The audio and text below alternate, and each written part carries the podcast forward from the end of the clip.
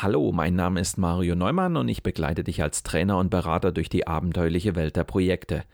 In diesem Podcast lernst du alles, was du zum Überleben in Projekten brauchst. Ich entführe dich regelmäßig in spannende Themen, beantworte deine Fragen und versorge dich mit den wichtigsten Survival-Tipps. Los geht's!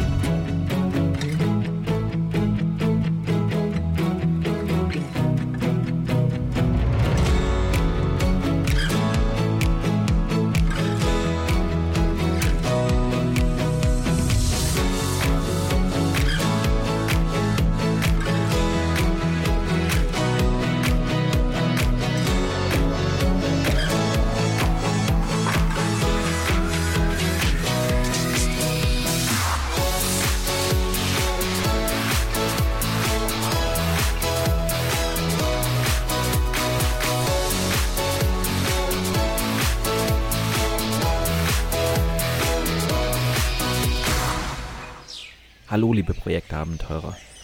In der letzten Episode ging es um eines der Lebensmotive des Stephen Rees, und zwar um das Lebensmotiv Macht. Ich habe versucht zu erklären, warum Menschen mit einem stark ausgeprägten Machtmotiv nach Erfolg, Leistung, Führung und Dominanz streben. Doch wozu neigen eigentlich Menschen mit einem niedrigen Bedürfnis nach Macht? Was passiert eigentlich, wenn man einfach kein Machtmensch ist? Du bist gespannt darauf, wie sich ein niedriges Bedürfnis nach Macht äußert? Dann lehn dich zurück und lass dich inspirieren von der 68. Folge meines Projekt Safari Podcasts.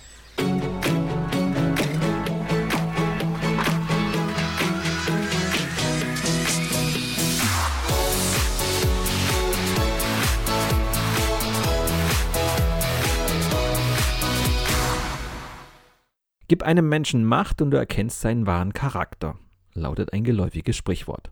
Falsch. In meiner heutigen Sendung möchte ich erneut das Lebensmotiv Macht aufgreifen. Wir haben bereits in der letzten Sendung das Lebensmotiv Macht als eine treibende Kraft für Leistungsmotivation, Willenskraft, Entschlossenheit und Führung kennengelernt. Zu Beginn der Sendung fasse ich die Erkenntnisse aus der letzten Sendung nochmal kurz zusammen, in der es um machtorientierte Menschen ging. Im weiteren Verlauf der Sendung befassen wir uns dann quasi mit dem Gegenpol zu den machtorientierten Menschen. Im Gegensatz zur letzten Sendung geht es heute vor allem um Menschen, deren Machtmotiv schwach ausgeprägt ist. Das sind Menschen, die sich an anderen orientieren und nach Unterstützung, Assistenz und Zurückhaltung streben. Gegen Ende der Sendung möchte ich noch von einem Beispiel aus meinem eigenen Arbeitsalltag berichten, in dem das Machtmotiv eine unheilvolle Rolle gespielt hat. Und wie viele meiner Sendungen endet auch diese Folge mit den wichtigsten Survival-Tipps, dieses Mal zum Umgang mit dienstleistungsorientierten Mitarbeitern. Erinnern wir uns aber zunächst, worum es beim Lebensmotiv Macht geht. Dieses Lebensmotiv beschreibt das Bedürfnis nach Einfluss oder Führung. Der Leitgedanke bei diesem Motiv ist der Hunger nach Macht, Einfluss, Kontrolle und Dominanz. Im Führungsverhalten zeigt sich hier vor allem, ob diese Menschen ihre Macht gerne einsetzen oder eher davor zurückschrecken. Das Lebensmotiv Macht meint den Wunsch nach Einflussnahme. Menschen mit einem starken Bedürfnis nach Macht üben gerne Autorität aus und setzen ihren Willen gerne durch. Sie übernehmen gerne Verantwortung und Führungsaufgaben. Menschen mit einem hoch ausgeprägten Machtmotiv suchen in der Regel Herausforderungen arbeiten hart, um ihre Ziele zu erreichen, sie haben den Ehrgeiz, exzellente Leistungen zu erbringen und anderen Ratschläge zu geben. Sie wollen andere Menschen führen, Verantwortung und Kontrolle übernehmen. Ein hoch ausgeprägtes Machtmotiv bedeutet auch, dass man sich für seine Überzeugungen einsetzt. Menschen mit einem starken Bedürfnis nach Macht reißen gerne das Kommando an sich und übernehmen Führungsrollen. Sie streben nach Erfolg, Leistung und Dominanz. Sie suchen nach Herausforderungen und arbeiten hart daran, ihre Ziele auch zu erreichen. Dagegen neigen Menschen mit einem niedrigen Bedürfnis nach Macht dazu, die Dinge laufen zu lassen, ohne dass sie versuchen, darauf Einfluss zu nehmen. Sie sind nicht faul oder gleichgültig, aber sie haben eine Abneigung dagegen, andere zu kontrollieren oder zu beeinflussen. Ihnen fehlt es oft an Ehrgeiz und sie lassen sich nur ungern in eine Führungsrolle drängen. Sie messen dem Privat- und Familienleben mindestens ebenso viel Gewicht bei wie ihrer Arbeit und Karriere. Und genau um diese Menschen geht es uns in der heutigen Sendung. Menschen mit einem niedrigen Bedürfnis nach Macht. Beginnen wir wieder mit einem typischen Beispiel aus dem Projektalltag. Die 42-jährige Marketing-Expertin Monika arbeitet für einen großen mittelständischen Anlagenbauer. Das Unternehmen möchte eine exklusive Hausmesse durchführen, um ausgewählten Kunden seine neuen Produktgenerationen vorzustellen. Monika erhält von der Geschäftsleitung die Aufgabe, diese Hausmesse vorzubereiten. Für die Marketing-Expertin ist es die erste Veranstaltung überhaupt, die unter ihrer Regie stattfinden soll. Sie weiß, dass die Leitung des Projekts eine einmalige Chance für sie bedeutet. Auf der anderen Seite wäre ihr wohler zumute, wenn sie als Teammitglied in diese Aufgabe eingebunden wäre und gemeinsam mit anderen daran arbeiten könnte, die Hausmesse auf die Beine zu stellen, statt alleine die Verantwortung dafür zu übernehmen. Monika besitzt zweifellos ein schwach ausgeprägtes Machtmotiv. Normalerweise befasst sie sich mit Interviews, Presseartikeln oder Produktbroschüren. Es bereitet ihr viel Freude, den Kollegen in Vertrieb und Produktmanagement einen guten Service zu bieten. Nun aber gleich die alleinige Verantwortung für die Organisation einer so wichtigen Veranstaltung zu übernehmen, das bereitet ihr sichtlich Unbehagen. Außerdem befürchtet sie, dass sich das Projekt kaum ohne Überstunden bewältigen lässt. So kommt es, dass sich Monika mit ihrem geringen Bedürfnis nach Macht lieber zurückzieht und in den entscheidenden Momenten anderen Teammitgliedern den Vortritt lässt. Auch in den Gesprächen mit Vertrieb und Produktmanagement mischt sie sich nicht gerne in die Diskussionen ein die dort im Hinblick auf die Hausmesse geführt werden. Sie hält sich eher zurück, als sich aufzudrängen. Ein schwieriges Verhalten, wenn man die Verantwortung trägt für die Hausmesse. Es stellt sich nun also die Frage, wie man damit umgeht. Der Vertriebsleiter des Unternehmens ist der Initiator der Hausmesse. Er erkennt schnell, dass er Monika mit diesem Projekt nicht alleine lassen kann. Er weiß, dass Mitarbeiter mit einem schwach ausgeprägten Machtmotiv sich lieber an anderen orientieren, anstatt selbst die Dinge in die Hand zu nehmen und voranzutreiben. Der Vertriebsleiter will versuchen, Monika bei der Leitung des Projekts möglichst viel Unterstützung zu geben. Es wird nicht reichen, ihr nur das Ziel vorzugeben und sie dann machen zu lassen. Er will stattdessen mit ihr auch Details der Umsetzung besprechen. Er wird Monika anleiten, ohne sie dabei aus der Verantwortung zu lassen. Ansonsten gilt, Monika, lass uns jeden Freitag den aktuellen Stand der Dinge besprechen. Wir entscheiden dann gemeinsam über die nächsten Schritte, die du mit deinem Team umsetzen sollst. Der Vertriebsleiter kann sicher davon ausgehen, dass Monika ihre Aufgaben gut und zuverlässig abarbeiten wird. Aufgrund ihres geringen Strebens nach Macht darf er ihr aber nicht zu viel der Verantwortung aufhalsen. Er will ihr das Gefühl geben, dass im Zweifelsfall er für den Erfolg der Hausmesse seinen Kopf hinhält. Gerade in stressigen Situationen wird er aufpassen müssen, dass sich Monika nicht aus der Verantwortung stiehlt. Außerdem wird er ihr auch den Rücken stärken müssen, weil es einfach nicht ihr Ding ist, sich auch gegen Widerstände durchzusetzen. Bei einem ausgiebigen Business Lunch stellt der Vertriebsleiter Monika einen erfahrenen Eventmanager aus seinem Bekanntenkreis vor. Er räumt ihr die Möglichkeit ein, sich regelmäßig mit ihm auszutauschen. Monika soll von dessen Erfahrungen profitieren und sich an dessen Vorgehen in ähnlichen Projekten orientieren. Fragst du dich auch gerade, ob dein Lebensmotiv Macht im Reese Motivation Profile schwach ausgeprägt ist? Wenn du ein großes Bedürfnis hast, etwas für andere zu tun, dich lieber zurückziehst und dich führen zu lassen, dann spricht zumindest einiges dafür. Als Mensch mit einem geringen Streben nach Macht magst du es üblicherweise nicht, andere Menschen zu führen oder ihnen Ratschläge zu erteilen. Es kann sein, dass du beruflich eher unterstützende Rollen bevorzugst, lieber im Hintergrund agierst und anderen die Führungsrolle überlässt. Assistentinnen, Arzthelfer und Arzthelferinnen oder Krankenpfleger und Krankenpflegerinnen. All dies sind typische Berufe, in denen es darum geht, unter der Anleitung anderer zu arbeiten. Viele erfüllt es oft mit Stolz, ihre Chefs derart zu unterstützen, dass diese mit ihrer Hilfe ihren Job erfolgreich erledigen können. Möglicherweise bist du selbst in einem solchen Beruf tätig. Vermutlich bist du ein eher zurückhaltender Mensch und forderst weniger als andere. Du bist sehr serviceorientiert und leistest eine gute und zuverlässige Arbeit. Vielleicht neigst du dazu, dir weniger ehrgeizige Ziele zu stecken, obwohl du durchaus Talente und auch Potenziale hast, die dich zu anderem befähigen würden. Trotzdem lässt du dich nur ungern in eine Führungsrolle drängen. Nicht nur, weil du dann andere Menschen anleiten müsstest, sondern weil du auch befürchten müsstest, dass dir dann weniger Zeit für dein Privatleben bleibt. Unter Druck reagieren manche Menschen mit einem gering ausgeprägten Lebensmotiv Macht zurückhaltend, anstatt einzugreifen. Denke daran, auch mal den Mund aufzumachen, wenn andere Menschen, die dir viel bedeuten, drauf und dran sind, einen Fehler zu begehen. Jetzt gibt es da schnell einen blinden Fleck. Menschen mit besonders schwach ausgeprägten Motiven verwirrt es, wenn andere Menschen Dinge tun, die sie nicht nachvollziehen können oder Erfahrungen machen, die ihnen zuwider sind. Wie kann man nur so ehrgeizig und verbissen sein? Menschen mit einem schwachen Machtstreben halten sich selbst oft für freundlich und zurückhaltend.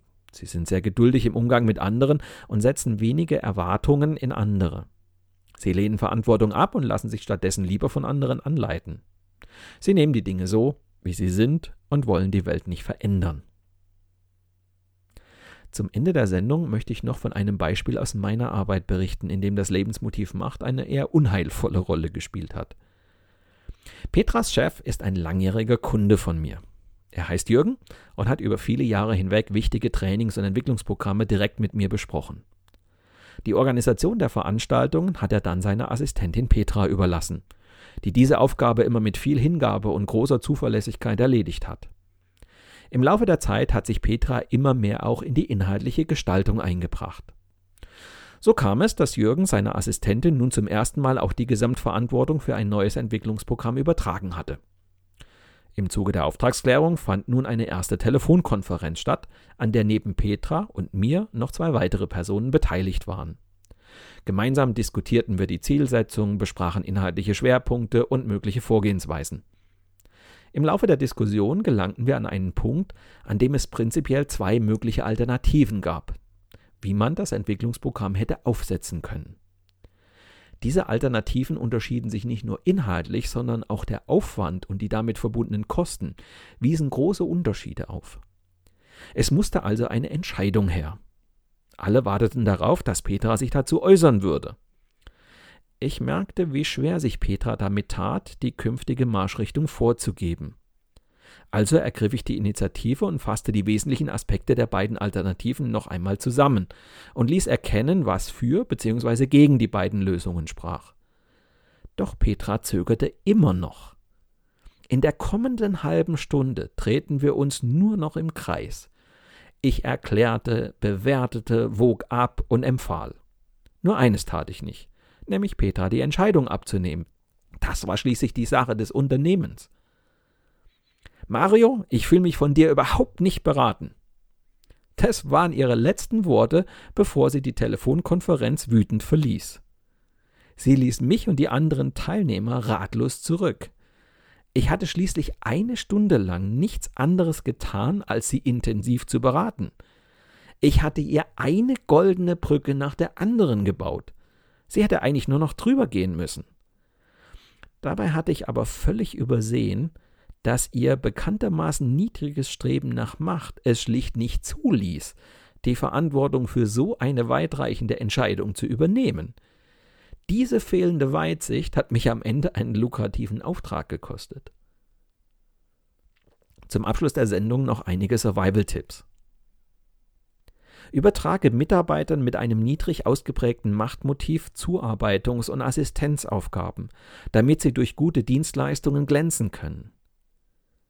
Gib diesen Mitarbeitern Ziele vor, vermittle aber eine Strategie der kleinen Schritte und gib ihnen ausreichend Orientierung während der Umsetzung. Erkläre ihnen die Art und Weise ihrer Einbindung in Entscheidungswege und bitte sie in wichtigen Themen um deren Einschätzung.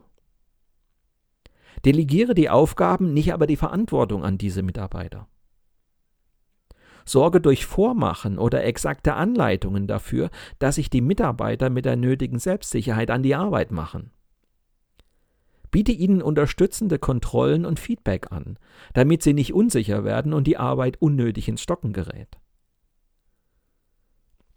Menschentypen sind glücklicherweise unterschiedlich. Jeder Mensch hat seinen eigenen Charakter und das ist gut so. Denn sonst wäre unser Zusammenleben recht langweilig.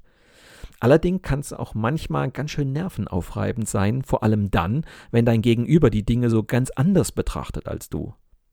Da kommt es schon mal gerne zu Spannungen. In einer Partnerschaft können unterschiedliche Prioritäten Streit und Missverständnisse bringen. Im Alltag kann dann schon mal eine sehr unterschiedliche Ausprägung im Machtmotiv die Partner voneinander entfremden. In einem Coaching-Auftrag lernte ich Sabrina und Markus kennen. Die beiden sind seit vielen Jahren verheiratet, ihre beiden Kinder sind mittlerweile aus dem Haus. Markus hat ein hoch ausgeprägtes Machtmotiv, während Sabrina in dieser Hinsicht wenig Ambitionen hat. Während Markus also viel und gerne arbeitet, möchte Sabrina die Freizeit mit ihrem Mann genießen. Aus diesem Grund hat Sabrina vor einigen Jahren ihre Selbstständigkeit aufgegeben und ist Markus mit der Familie hinterher ins Ländle gefolgt. Der hatte dort einen gut dotierten Job angenommen. Eine Wochenendbeziehung kam für Sabrina allerdings nicht in Frage. Schweren Herzens gab sie ihre Selbstständigkeit auf und folgte ihm mit den Kindern. Sabrina brauchte viele Monate, bis sie sich in der neuen Umgebung wohlfühlte. Sie hatte schließlich nicht nur Kunden, sondern auch Familie und Freunde zurückgelassen. Einige Jahre später wird Markus die Geschäftsführung eines mittelständischen Unternehmens angeboten. Eine einmalige Chance, noch einmal etwas Neues in seinem Leben zu machen. Geschäftsführer.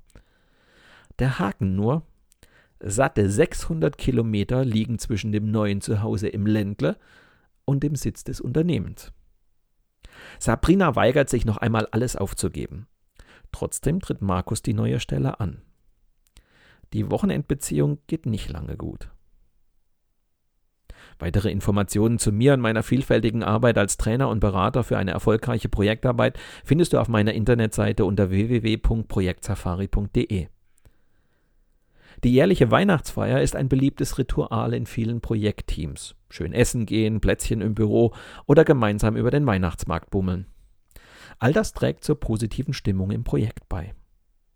Doch wie macht man das in diesem Jahr unter Pandemiebedingungen? Virtuell aus dem Homeoffice? Wenn du gespannt darauf bist, wie sich eine virtuelle Weihnachtsfeier gestalten lässt, dann höre doch in der kommenden Woche wieder rein oder abonniere einfach meinen Podcast Projekt Safari bei SoundCloud, Spotify oder iTunes. Dann bleibst du immer auf dem Laufenden. Mit diesem kleinen Hinweis endet die heutige Episode meines Podcasts Projekt Safari. Danke fürs Zuhören, empfehlt mich weiter und bleibt mir auch während der kommenden Episoden treu. Euer Mario Neumann.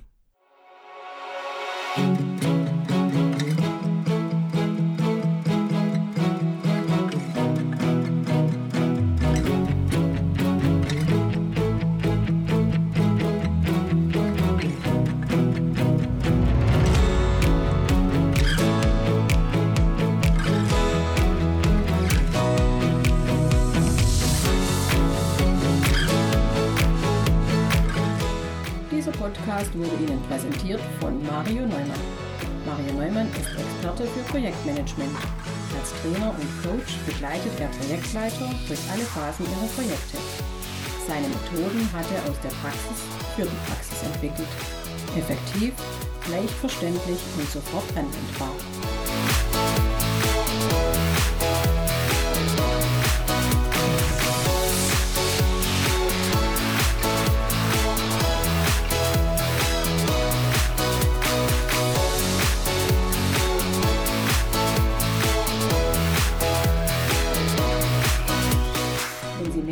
Spannende Welt der Projekte erfahren möchten, dann gehen Sie doch mit Mario Neumann auf Projektsafari. Sein gleichnamiges Buch zeigt, wie Sie die abenteuerliche Reise durchs Projekt vorbereiten, Hürden überwinden und nie das Ziel aus dem Blick verlieren. Tipps für den Ernstfall, Erlebnisse erfahrener Projektleiter und theoretische Hintergründe fügen sich zu einem völlig neuartigen Handbuch für Projektmanager. So wird jedes Projekt aufregend und inspirierend wie eine Safari.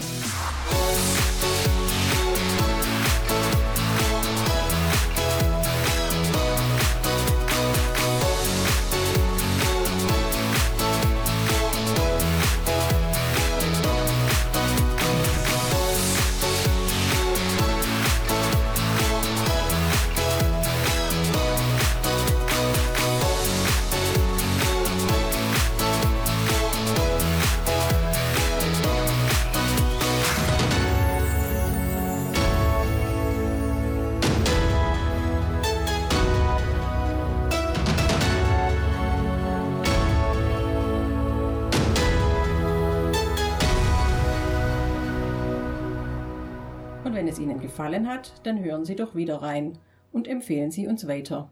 Ihr Team Mario Neumann.